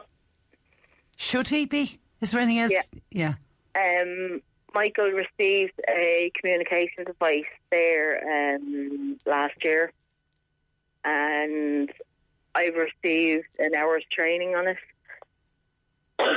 he hasn't been taught, shown how to do it, how to use it. That's a waste of time giving you giving you something that nobody's working. Because those communication devices you have to be taught, and it's it's practice and it's constant. Okay, and the and the reason that you're being given is is what? Funding. Funding is the huge issue. But yet, when we met with Minister Rabbitte, now we do understand that 3% is, eh, of the budget is spent on disability. And she did say that she hopes to increase it, but hopes are not good enough for parents like myself. Um, it needs to happen. And we also hear from constantly from the HSE Orla that they're having problems filling vacancies on multi D teams like physiotherapists, speech and language therapists, occupational therapists. Yeah. Um, I've I've known through um, a group that I follow that OTs physios go apply for those jobs and they're told no, we're not recruiting at the moment. Yeah. Like my son's team had half his physio, part time hours, had a part uh, full time OT, part time SLT, and each of those people had 800 kids on their book. Sure, How can there's nobody can operate with those kind of numbers, and, and it's not fair on the therapist either. Yeah, and Cork is the worst CHO area in the country. It's the longest waiting list, doesn't it? Um, uh, as well. It's the the the they don't have all the teams filled. Now, no team in Ireland is filled at the moment. There was one in Cork, but the, one of the physios came to become a team leader on my team, on my sorry, on my son's team. So no team in Cork is full now. Where does Michael go to school, and how does schooling work out for him? Michael goes to a fantastic school called St Paul's in Montenotte. Yeah, brilliant school, yeah. And from the moment he gets into the car, because I have to bring him to school, from the moment he gets into the car to the time he goes to school, he is literally screaming because he's so excited because he knows where he's going. He's on Easter holidays at the moment, is he? Yeah, and he's distraught. Is gosh, gosh. and you are, am I right in saying, Orla, you're his full time carer? I am his full time carer, yeah. Do you find it tough at times? Oh, 100%. COVID was a nightmare because I, for my son's safety, I took my son out of school two weeks before the schools actually closed because I was in hospital and I didn't want to put other children in his school at risk. So I took my son out of school from that day that I was in hospital, and he did not go back until September. And then, right throughout the pandemic, I mean, I'm I'm assuming trying to protect Michael from getting COVID was your number one priority. Yeah, and we are so lucky. Michael, before COVID, Michael was in hospital maybe ten times a year, admit, admitted to war, to the fantastic children's ward, and having outpatient appointments. We were so lucky that Michael did not have to be admitted to hospital during COVID. We did go into the ED, but there was Michael was put straight into isolation when we went into ED because it was a planned ED admission by one consultant that he is under. Mm. So we got to go straight into isolation. And when we went in uh, a second time, I rang up and I says, "We're on our way in. It's actually me and my son that are injured." Um, well, Michael had aspirated, and I injured my ankle. Yeah, I went over on my ankle. I was living on a building site. my my son's extension was done. Yeah. And I tripped outside in the garden, and we were actually treated together by the same doctor so we didn't have to be separated. Well done, well done. Uh, yeah, and yes, and there's a there's a lot of criticism of the accident emergency department, uh, but the staff there are just are incredible. And when the needs, they see a need like that, they they Yeah. bring out their A game. They really are uh, yeah, like brilliant. if my son had to go into the ED and we didn't know what was wrong with him, he would need to be seen literally within the first 10 minutes of him arriving for to check if his shunt is still working. And so, where are you at now? You're trying to pay for as much private physiotherapy as you can afford. Is it? Is that Yeah. what you? Yeah, like I purchased private health insurance for my son, for Michael, just so he can go to physiotherapy. And even the insurance company will not cover as many as he actually needs. They only cover 24 in a year. They only do a limited number. That's the same, I think, with all with all uh, private health insurance. You mentioned the disability minister Anne Rabbitte. I'm assuming. Did you go to that meeting when she came to Cork last week? I did, yeah. Yeah. one of the first to talk from the floor. Do, do, do you feel you were listened to? Genuinely, I do, but after speaking to her at the end, I do feel that she is going to do something, but whether she can is the issue. Like, she, we were saying to her that, like, you are the boss of the HSE. The HSE should have been present at that meeting. She should have been able to say, hey, you, you have to come to this with me because you have to answer questions too. It shouldn't be all down to her. And I'm not taking her side on the whole thing. I can see it from both perspectives. Yeah, it shouldn't just be a talking shop. You should be able to get answers. There should have Yeah. been. Yeah, that's a and good I, point. I can actually say, hand on my heart, like fair play to her for actually coming down and speaking to the worst CHO area and like parents were including myself, were irate and angry, and she took it like she didn't have a guard escort or anything. Like she listened to us, she heard us. Yeah. Like she wasn't afraid of what was going to come at her. Yeah, but it's and it's your, you're fighting for your kids. It's it's your children are the ones that are um, suffering. And listen, you're you're a wonderful advocate on behalf of your son Michael. He's lucky to have you as as a mom. Um, we'll we'll stay in contact with you, Orla. In the meantime, um, thank you for that. Thank you for for Thanks talking me with us, and uh, have a have a lovely Easter. You too. Thanks Okay. God bless. Take care. Bye bye. I tell you, some some parents really have it tough. That is Orla Christian from Blarney talking about her little son Michael. And if you want to check them out, she's got some great stuff up on social media. It's under the banner of Superman Michael's Little Steps. Cork today on C103. With Sean Cusack Insurance's Kinsale, now part of McCarthy Insurance Group. They don't just talk the talk, they walk the walk. CMIG.ie. A book just published called Our National Anthem is designed to teach children and adults our national song. The book also explains the background to Amhrán na bhFiann, or the soldier song. Joining me, one of the authors, Rachel J. Cooper, who is based in Midleton. Good morning to you, Rachel. Oh, I'm on the wrong one. Thanks for having me on your show. Well, listen, it is a real, real pleasure. And can I start by saying it is a beautifully presented and put together book. Talk to me about how you came up with the idea first. Oh, well, thank you very much. So, um, the inspiration came behind myself in um, attending many GAA and rugby matches throughout my adult life.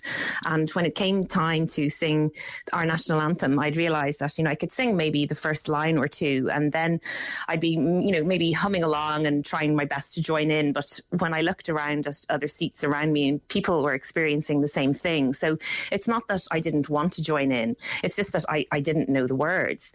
So, I then on a journey of learning the words from start to finish myself and to learn a little bit about it and the background and who wrote it, etc. And then I thought, well, if you know, if if it featured in the classroom perhaps more often and at home, then you know, if I wrote a children's book that was accessible to all the families um, in Ireland, you know, it, it might be. Um, a way that we could then remember it and carry it forward into our adult lives. So that, that's where the inspiration came from. Oh, well done. You've absolutely nailed it. And the illustrations?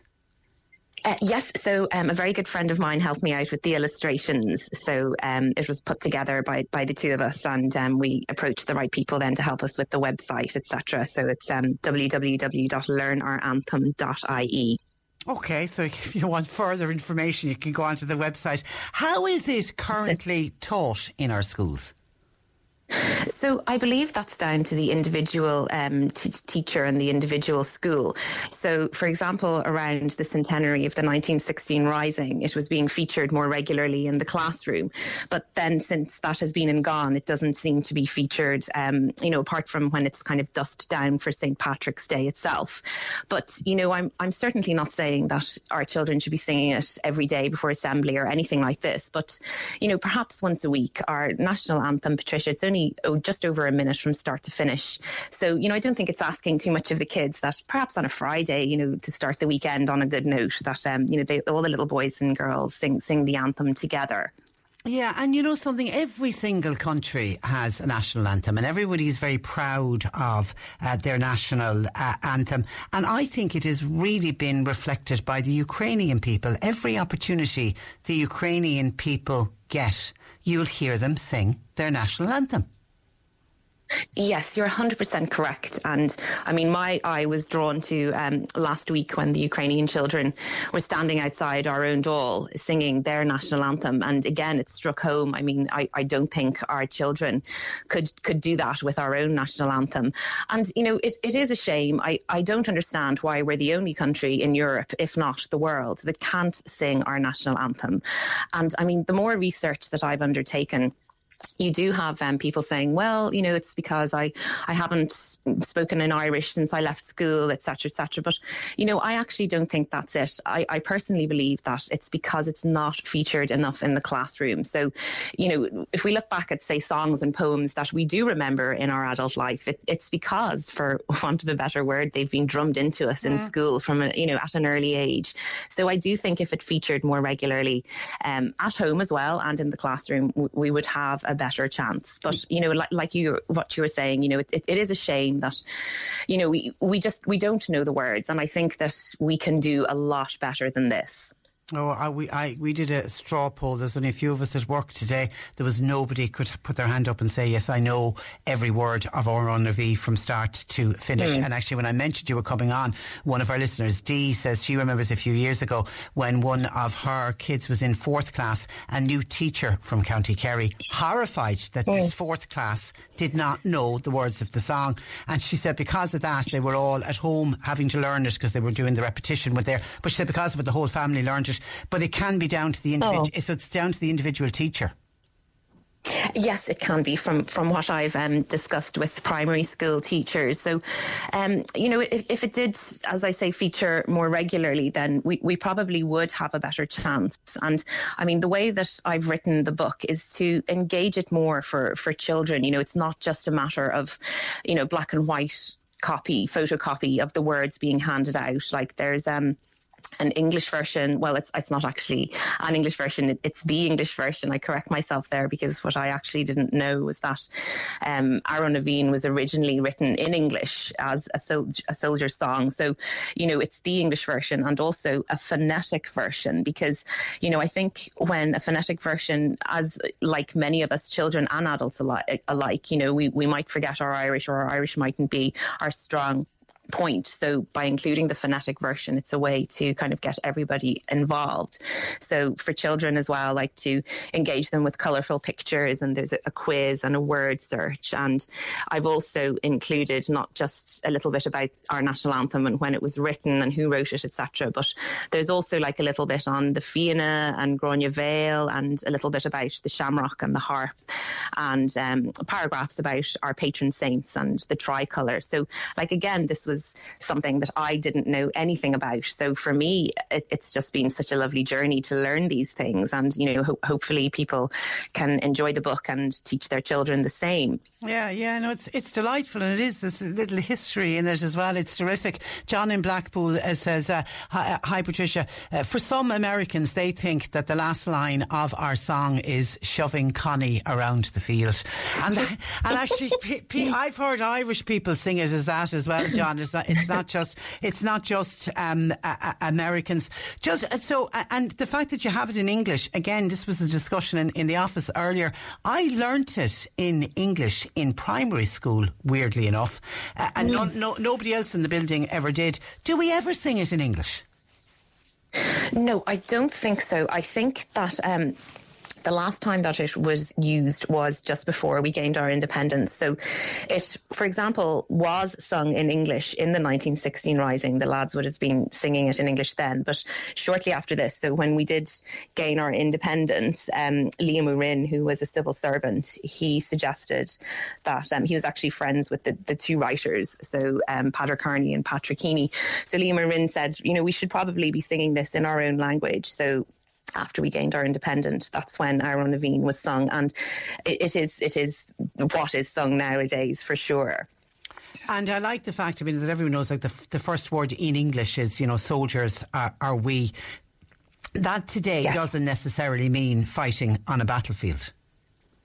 No, you're absolutely right, and um, you know it's it's a great point to bring up, Patricia, because um, you know what I've done with the lyrics is just to kind of make them applicable for children today. So you know when you mention that soldiers are we, you know in a way we are soldiers. It's just that we're fighting against different things. So today we're fighting against things like viruses and bullying and things that we know are wrong. So if we can manage to do this and to bring the the words into today's society and to bring their you know meaning into a different context, then it it, it totally updates our anthem and makes it applicable for today. And you know, another reference that we could use would be. Um, Hartín de Ronighuing means that it's a reference to people from a land beyond the wave. So, you know, in a way, then we could bring this again into today's society to say, well, you know, this is our tie to people who have arrived on our shores and, you know, who will continue to arrive. And in Ireland, we're very proud that we're a welcoming nation and we welcome all little boys and girls from all different nationalities. And it's a way to include them all by providing, again, the, the phonetic version so everybody in the Irish in, in, in our Irish school system can all sing it together. Well done, well done, well said. And uh, Mary O'Shea, one of our listeners, says, Hi Patricia, I learned Amhrán na bhFiann in primary school in the convent in Abbeyfeale. That was over 60 years ago. Haven't forgotten it. I know all the words. I also oh. hate it when I see at GAA matches or other national teams and they can't sing it. They should be taught it. It's never too late. I've never sung the English version, by the way, and I've never even heard it sung. It must, it, listen, it had to be, it had to do with the, uh, Mary, whoever was teaching us, uh, taught it to us in English English. Uh, but it, but but she's right. It's never too late.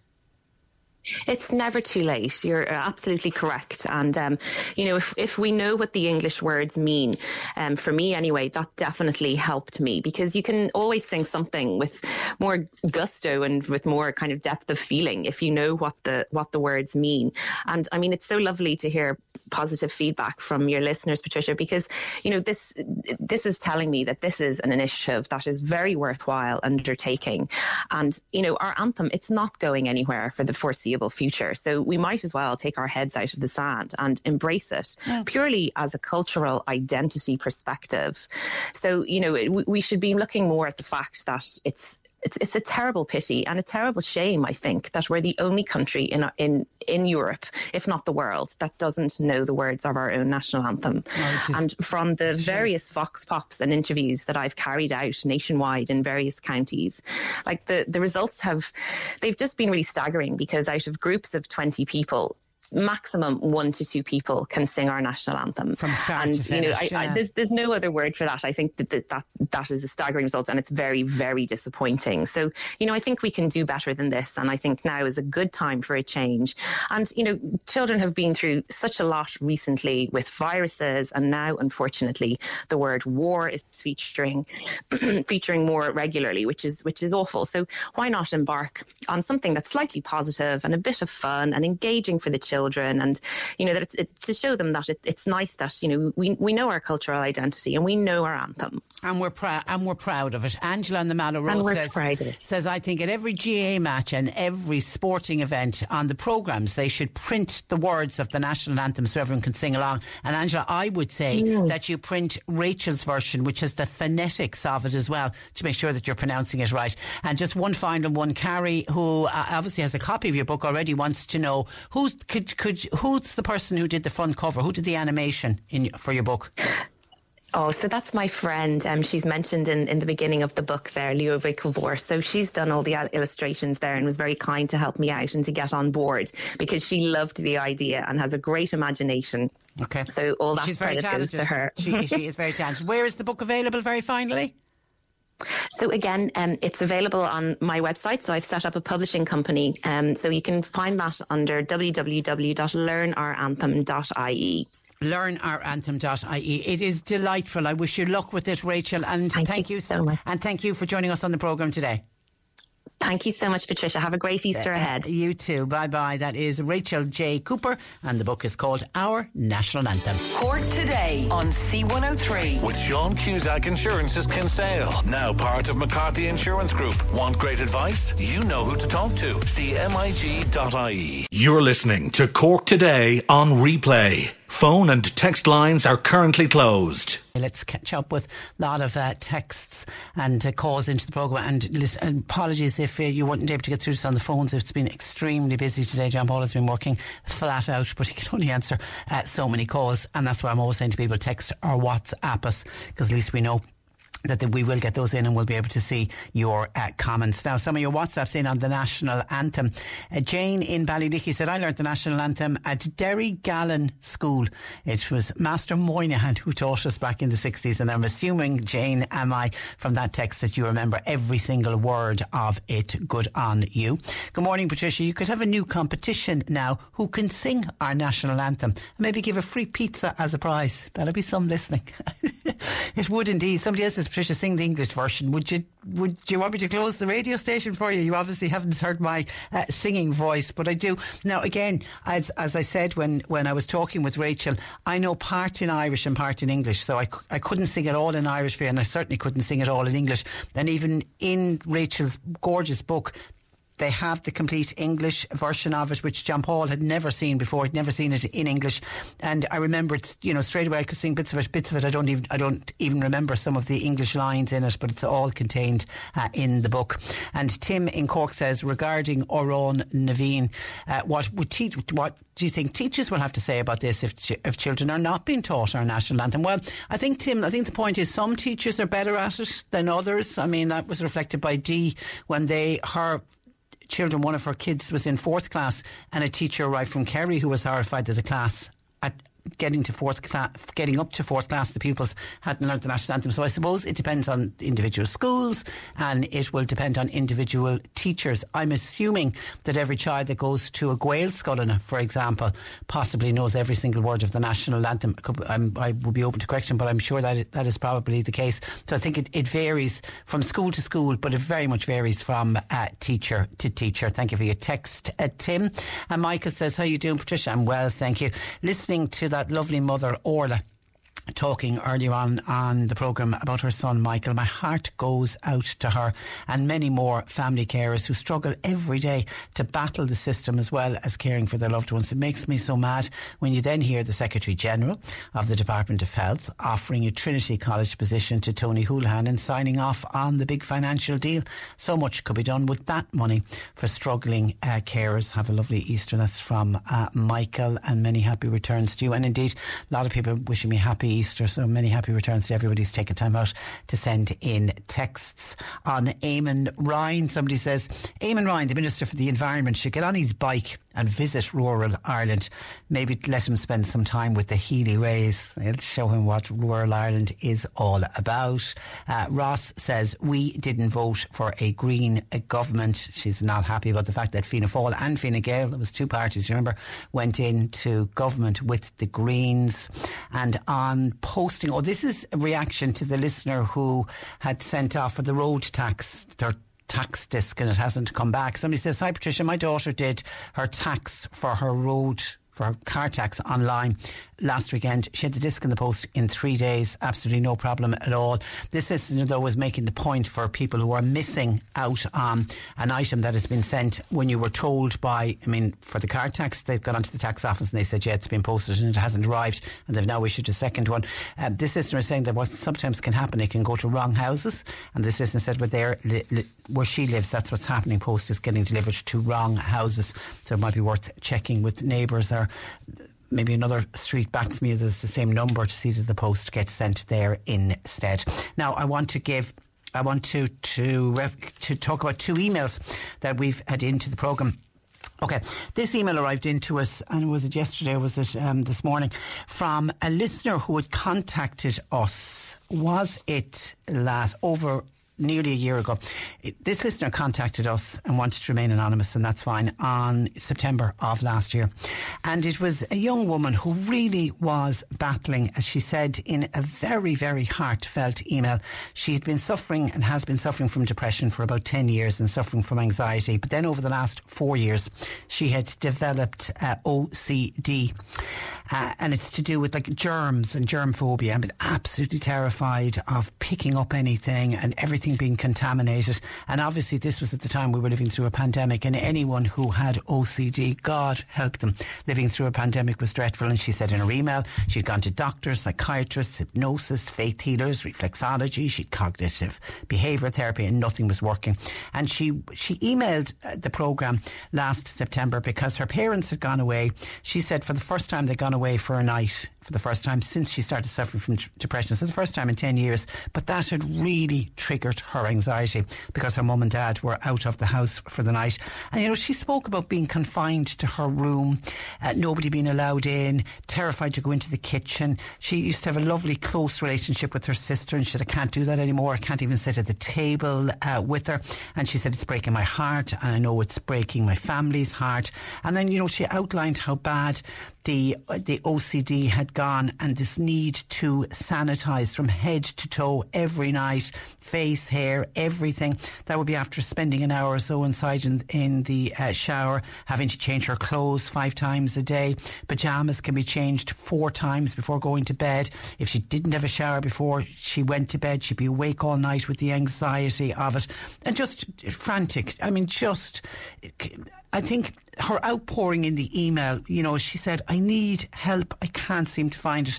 And she was saying, you know, is anybody else suffering like this? And I remember at the time we read out the email and we did a piece with Joe Heffernan, who just offers, you know, such wonderful practical advice. And then other listeners were coming in and saying, well, look, yes, I can identify with what has happened to you and this is what worked for me. Well, I'm delighted to say we got this gorgeous email from that uh, young woman uh, to say, as I said in a previous email, I was confined to my room, but thanks to the help I got from you reading out the email last year, life now is very different. She said, sometimes tough love is exactly exactly what is needed. I'm slowly getting my life back together, and so much so, I'm even able to attend a public festival next Sunday. Something that I didn't think I'd be able to do uh, in years. Not to mind meet with other people so soon after everything. And she just went on just to thank us for reading her, her, her email and thanks to listeners and to Joe and to everybody who, who helped out. That just cheered me up no end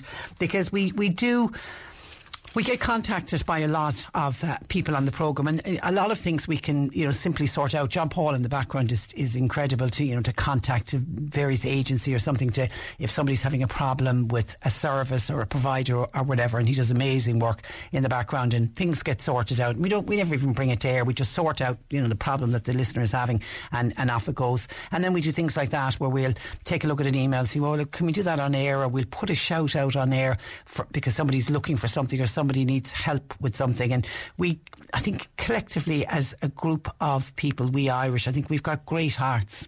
And I always think, you know, I, you've often heard me reference the kindness of strangers and people wanting to help somebody else. And I think when you hear an, an email like that and you, you, the pain that was in that email, you couldn't help but say, God, what can we do to help her? Is there any bit of advice we can give her? And it's fantastic then to hear that the bit of advice that she got on that day, something in that advice triggered something in her that helped her and, and now she's, you know, again, it, it's slow, but she's getting there. And the, the, idea that she's going out on Sunday and is going to be out in, in a group of lots of people and meeting people and getting out into this big, beautiful world in which we live has just filled my heart with joy this Easter. It really has. So uh, obviously she's remaining anonymous, which is fine. So we just send on buckets and buckets of love and luck to her. And thank you to anybody who might have remembered that email and who may have been one of the people who contacted us to offer her help. But that's a real good news story. And then from that good news story to something that's a little bit sadder, but hopefully this might bring comfort to some people. This is from Anne, one of our listeners, to say, Patricia, um, I think this is a very powerful poem for anyone who's lost a loved one, particularly anyone that's lost a loved one over the last two years during the pandemic. And Anne said, I am in particular thinking of my own dear mother, Frances O'Riordan from Macroom, whose second anniversary takes place next Monday, the 18th of April. And Anne was one of the ones who lost her mum during when the lockdown was on and you couldn't get in to be with loved ones and families went through really tough times, uh, saying goodbye to loved ones. We'd all of the COVID funerals, but for many families, they weren't able to be with their loved ones at the end. And that was really hard for so many people. So Anne has discovered this poem that is called Memories of You, Mum. And it, you could put, you could change mum to anyone. It could be memories of a dad. It could be memories of a child or a brother or a sister or a friend. Now, I'm not the best at reading out poems, so you're going to have to bear with me. And Anne, I hope I don't absolutely ruin it for you.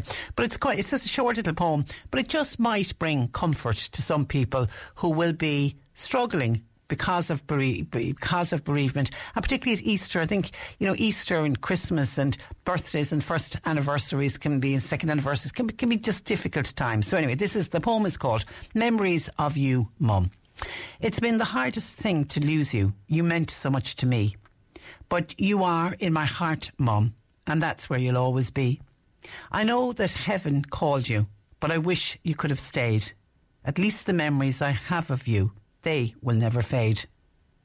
I did not want to lose you, but you did not go alone because a part of me went with you when heaven called you home. So just remember one thing we are not apart. You are with me in my memories and in my broken heart. And that's for anyone that's ever lost a much loved mum. The C103 Cork Diary. With Cork County Council, where communities and businesses all across the county can get the support they need at corkcoco.ie. Now we have a couple of events that are happening on uh, today for Good Friday. The te- the Texas Hold'em card game. That's the one in aid of St Mary's Alzheimer Day Centre in Mallow. That's been rescheduled and is taking place this afternoon at four in Mallow GAA Complex in Carrigoon. Tickets are priced at twenty euro, and anyone who purchased tickets for the previous cancelled event, please come along because your tickets are valid for this event. Bingo is in Newtown Shandrum Community Hall. That's starting at eight fifteen tonight please note 8.15 instead of uh, the normal time of 7. And bingo in Mallow GAA Complex the, this Friday evening, 8.15. Jackpot there is 2,600 euro with all proceeds going to towards the teams and the upgrade of the pitches. And an Easter art exhibition in aid of cancer charities is going to be held in Inishannon Village Hall. It opens this evening at 6 and it runs up to and including Easter Monday. There's over 100 pieces of art will be exhibited and the local organisers who are the French family hope that there will be something there to suit every pocket. And next Easter Sunday dawn mass in Waterloo will be held at 7am in the morning. You're please advised to wear suitable clothing. Some seating will be available but please feel free to bring along a folding chair, a cuppa and light refreshments will be available after the dawn mass in Waterloo.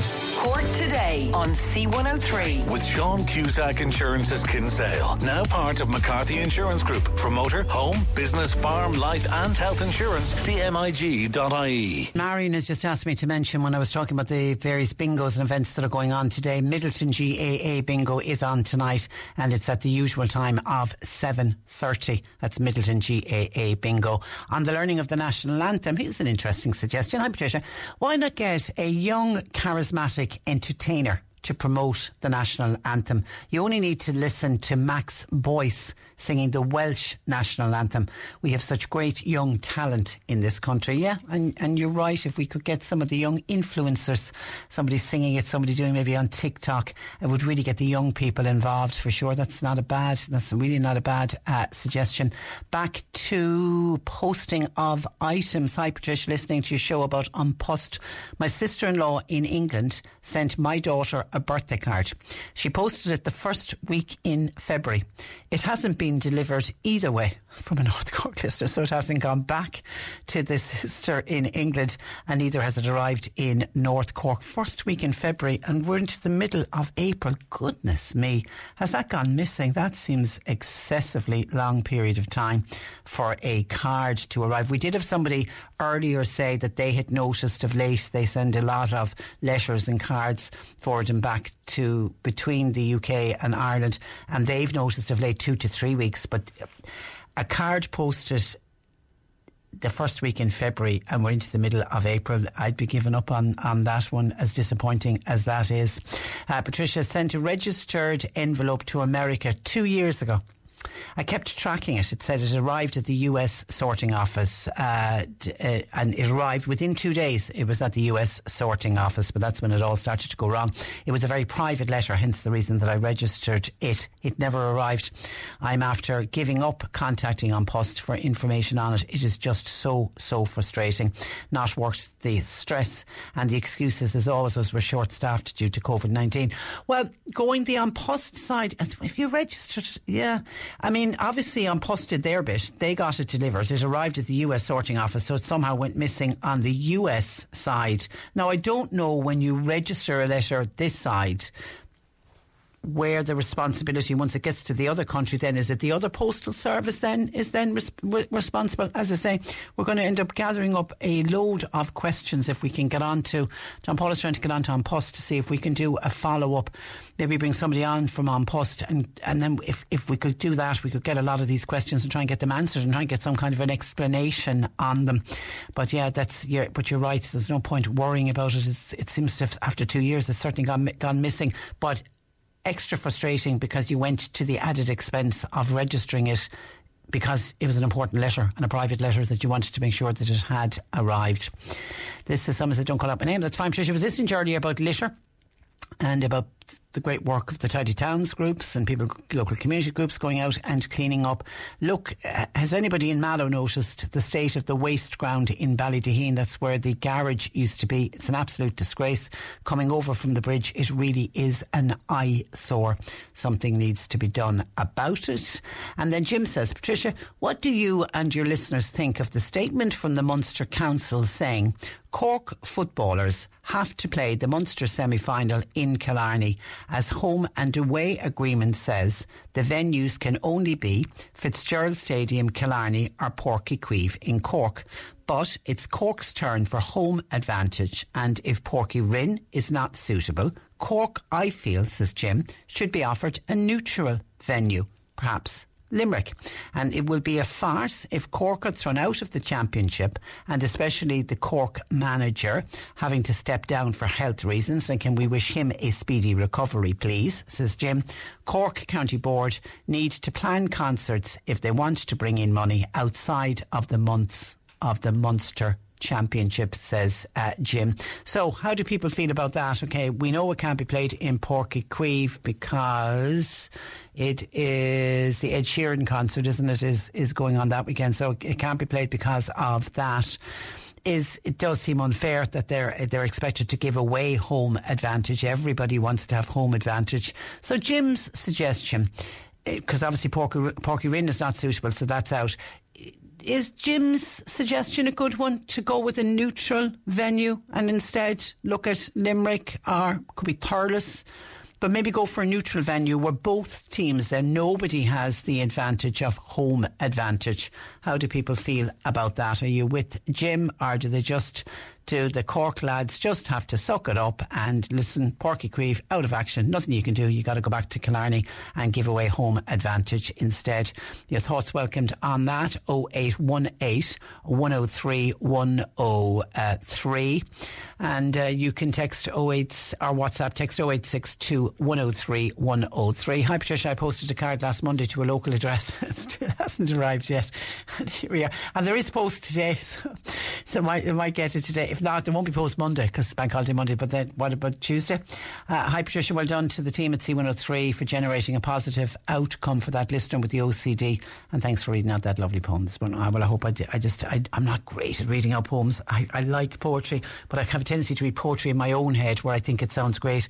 But I, I just always feel conscious when I'm reading out a poem. I always feel, do you know what it is? Just I can I could read something to you and I can talk for Ireland, obviously. But come when it comes to poetry, just I don't know. I've just one of those things. I'm I'm just not confident in myself when I'm doing the poem. So I'm glad you enjoyed it. That's from Mary in Cork City. Happy Easter to you, uh, Mary. And just we can I just on carers because when I'm conscious of when we were talking with Orla earlier and she outlining she's a full time carer to her little boy Michael who'll be nine, he'll be ten this year and just the incredible work that she's doing as a full time carer, and yet she's almost been expected now to become his physiotherapist as well, and just to watch a child in pain. There's just there's nothing any any parent will tell you there's nothing worse than to watch your child uh, in pain, and to know that this little fella is in pain because he hasn't been getting the therapies that he needs. It's just absolutely heartbreaking. But just on carers, Padraig has been on to say and asked has asked me to include this in our community diary, and I will. I'll, I'll get this passed on to Carmel that the Blackwater Water family carers are back again and they're having their first meeting and we're giving you great advance notice on this on Wednesday the 4th of May. It'll be in the Fermoy Family Resource Centre from half past seven until half past eight and all carers are very welcome to attend. And Paul in his email said they desperately looking for new blood to join the group. And if anybody would like to find out more about the Blackwater Family Carers, you can contact Padraig on 087 227 1153 uh, if you're unable to attend or if you'd like to get any further information about the Blackwater Family Carers um, from Padraig, feel free to uh, contact him.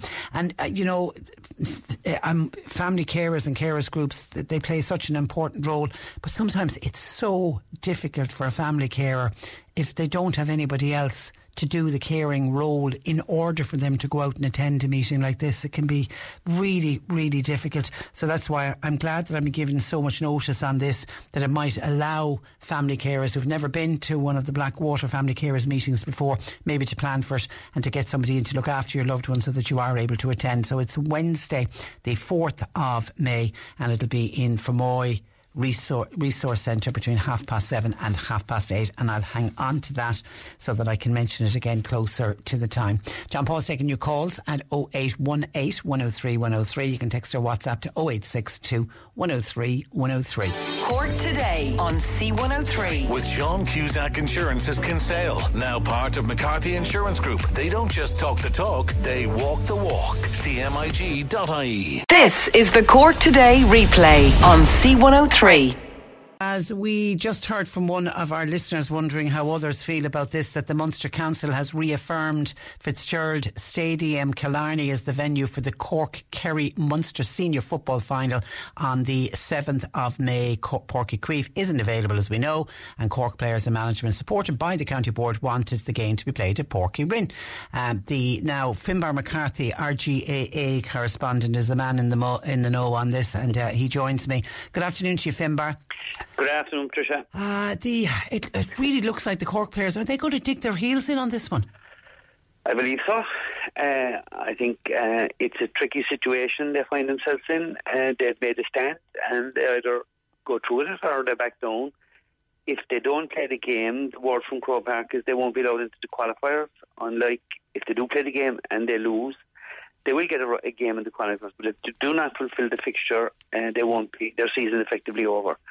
Now, I do know they're preparing training away, and so are Kerry, obviously, and they're hoping for some sort of compromise. There is a, a talk, maybe, I just read it there a while ago now about uh, some sort of arbitration to, to try and resolve this issue. But uh, I think this is a bit to be played out yet, Patricia. Okay, they wanted. The, is Páirc Uí Rinn completely ruled out?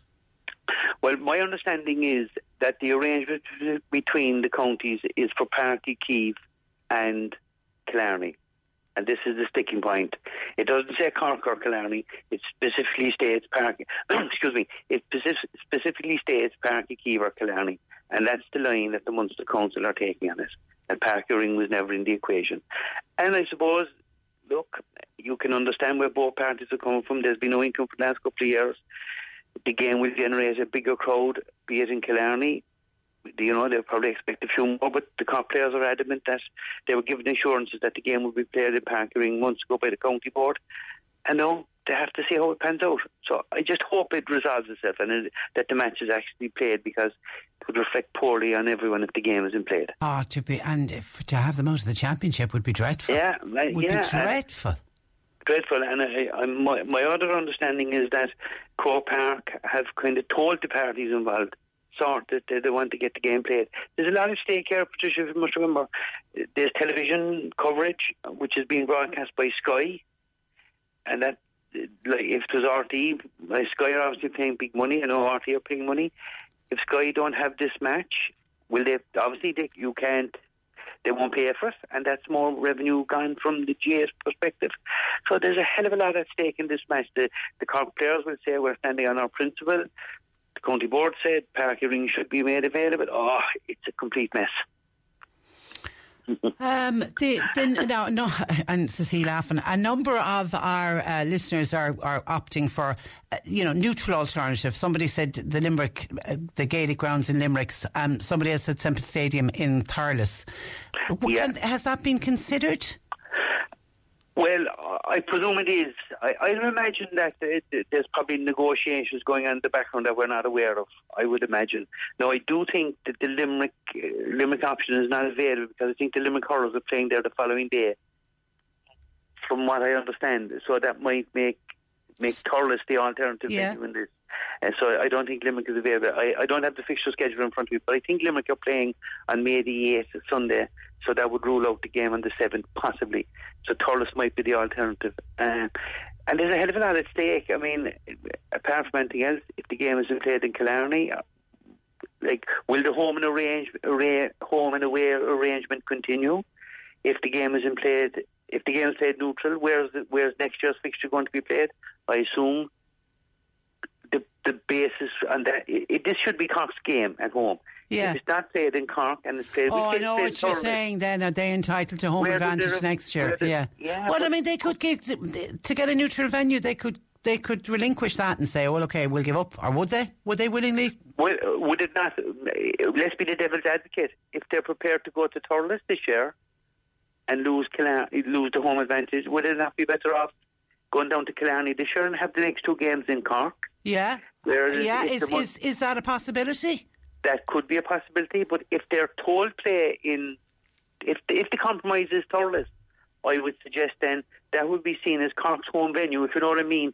Yeah. And next year they'd have to go to Killarney I know, anyway. I know, So- and that doesn't seem fair either. Okay, Yeah. somebody, somebody says, can Finbar explain why Páirc Uí Rinn has been ruled out outside of the thing of saying it states that it's either got to be uh, Páirc Uí Chaoimh or uh, Killarney? I mean, we, we is is gone. We know it's gone. Why why can't they use Páirc Uí Rinn? Well, first of all, the capacity is the Cork the capacity at eleven thousand. The Munster Council capacity, I believe, is nine and a half thousand. Cork say they can get up eleven thousand, but Munster Council say it's still not enough to cater for the expected attendance. There's also probably around media facilities in terms of Cork Kerry is a big game. The press facilities in Parkland, where they're adequate, are probably not adequate enough for the volume of media people that will be there. You know, so uh, it, I'd say that's another issue. And I know there's some work going on there in terms of um, upgrading the facilities lights and dressing rooms and so on and so forth, make them play, make them up to scratch. Now, the, the stadium is quite good, to be fair. But um, I think the, the big factor here is the attendance. They're expecting more than 11,000. That's the main reason why they don't want to use Páirc Uí Rinn. It's money. It's But yeah, that's Call it- call a spade a spade. Call a spade a spade. yeah. Uh, Yeah. What has Kerry County Board said anything? Uh, I, the only thing I can say on that is uh, I read a quote from Jack O'Connor after the league final, and he was asked about it, and he said, "It's none of my business." He says, "Wherever the match is played, we'll be ready for it." And I presume that's probably the line Kerry are taking. But I have no doubt, I have no doubt, in the background, there's a bit of work going on to try and resolve this issue because I'm sure Kerry, Kerry want to play the match. They don't want to get a walkover into a Munster final. No, they're hot favourites to win the match anyway. They don't want to get a walkover into a to final. They prefer to play the game. So I'd say Kerry are probably anxious to have the match played and have the matter resolved. Have the Cork senior team ever failed to fulfil a fixture? I'm even thinking back to the days of the, the, the strikes. Did they ever fail to fulfil a fixture? Well, I'm going to matches a long, long time, Tricia, and I, I think, I think there was two matches lost in the strike in terms of, um, they were awarded to the opposition. I, I'd have to check now, but um, I know the hurlers, the hurlers played teams. They fulfilled fixtures. The hurlers. If I'm correct, I think the footballers had to forfeit two games during their uh, early issues. But other than that, I don't think they were league games. But obviously, a championship match hasn't been forfeited in a long, long time. Even in terms of COVID, the last couple of years, all games were played. Some counties had to forfeit games during COVID. In championship, they couldn't play, and league games. But no, I don't recall Cork. That's because it's so important. It's so important to the players uh, uh, as well. is. Yeah, Okay, there's a lot lot of. Yeah, there is a lot at stake. Uh, somebody says the Cork footballers are dead right to stick to their guns. The GAA, it's all about money and greed. They're coming across like bullies, says this texter. And uh, hi, uh, Patricia. I agree with Jim, your previous texter, who got this ball rolling, saying that a neutral venue, venue should be used for the Cork Kerry match. Also, concerts should not go ahead in Páirc Uí Chaoimh during the hurling and football season, or at least they shouldn't be allowed to clash with the matches. And there's a number of people saying that. Should those concerts ever have been agreed? Yeah, I, I look. We we all understand there there is a substantial debt in Páirc Uí Chaoimh, and it needs to be paid off. But the other issue here is that the concerts are all were all scheduled pre-COVID, and they had to be cancelled, and they've been rearranged. And the other issue is the split season. We're playing Cork are playing hurling on Sunday against Limerick is Easter Sunday, as we all know. It's the earliest start ever to a championship. Normally, you would be playing hurling a football championship to June or July, and if we were in a normal season without the split season, there'd be no issue with the Cork Kerry match. But that's one factor. The concerts, as I said, were all planned pre-COVID, and now they're being put back in. Okay. So that's the issue there. Okay, and if they forfeit the match, I'm told the next competitive game would be the Allianz League Division 2 early in 2023. Yeah, or possibly the McGrath Cup, which is a very attractive fixture in January. Ah. But look, I, I, my own gut feeling is I do understand the footballers are very, very strong in their views that they that they want the game to be played in Cork. But I think at the end of the day, and I hope I'm right, I don't be right on everything, but at the end of the day, I think the game will be played. And I think it'll probably be played at a neutral venue because I think it would it would be a serious setback to Cork football if they were ruled out of championship for not playing a game and not having any other game. They're training away. I know they're playing a few challenge matches. They're training away on the basis that the game will be played. And let's hope it is, and let's hope it's resolved. Okay, let's hope for a Cork win. We leave it there. no, but that goes without saying. yeah, thanks, Finbar. Bye bye. That is uh, Finbar McCarthy, our GAA report. As we wrap it up for another day and another week, can I wish each and every one of you a happy and a peaceful Easter? Nick Richards is with you for the afternoon. My thanks to John Paul McNamara for uh, producing, and uh, stay safe. Cork today on C103. With Sean Cusack Insurance's Kinsale, now part of McCarthy Insurance Group. Want great advice? You know who to talk to. CMIG.ie. C103's Irish Sunday is the big show on your radio. Sunday mornings from 10. Four hours of all time favourites from Cliona Hagan to Mike Denver. Susan McCann to Derek Ryan. And Daniel O'Donnell to Nathan Carter. It's Cork's greatest hits, guaranteed. And everyone is Irish. Join us Sunday mornings from 10 a.m. Irish Sunday on C103. C103 invites you to run the Cork City Marathon. Register at corkcitymarathon.ie for Sunday, June 5th. Do it now with C103. A lot can happen in the next three years. Like a chatbot may be your new best friend. But what won't change? Needing health insurance. United Healthcare Tri Term Medical Plans are available for these changing times Underwritten by Golden Rule Insurance Company, they offer budget-friendly, flexible coverage for people who are in between jobs or missed open enrollment. The plans last nearly three years in some states, with access to a nationwide network of doctors and hospitals. So for whatever tomorrow brings, United Healthcare Tri-Term Medical Plans may be for you. Learn more at uh1.com. When you make decisions for your company, you look for the no-brainers. If you have a lot of mailing to do, stamps.com is the ultimate no-brainer. Use the Stamps.com mobile app to mail everything you need to keep your business running with up to 89% off USPS and UPS. Make the same no brainer decision as over 1 million other businesses with Stamps.com. Use code PROGRAM for a special offer. That's Stamps.com code PROGRAM.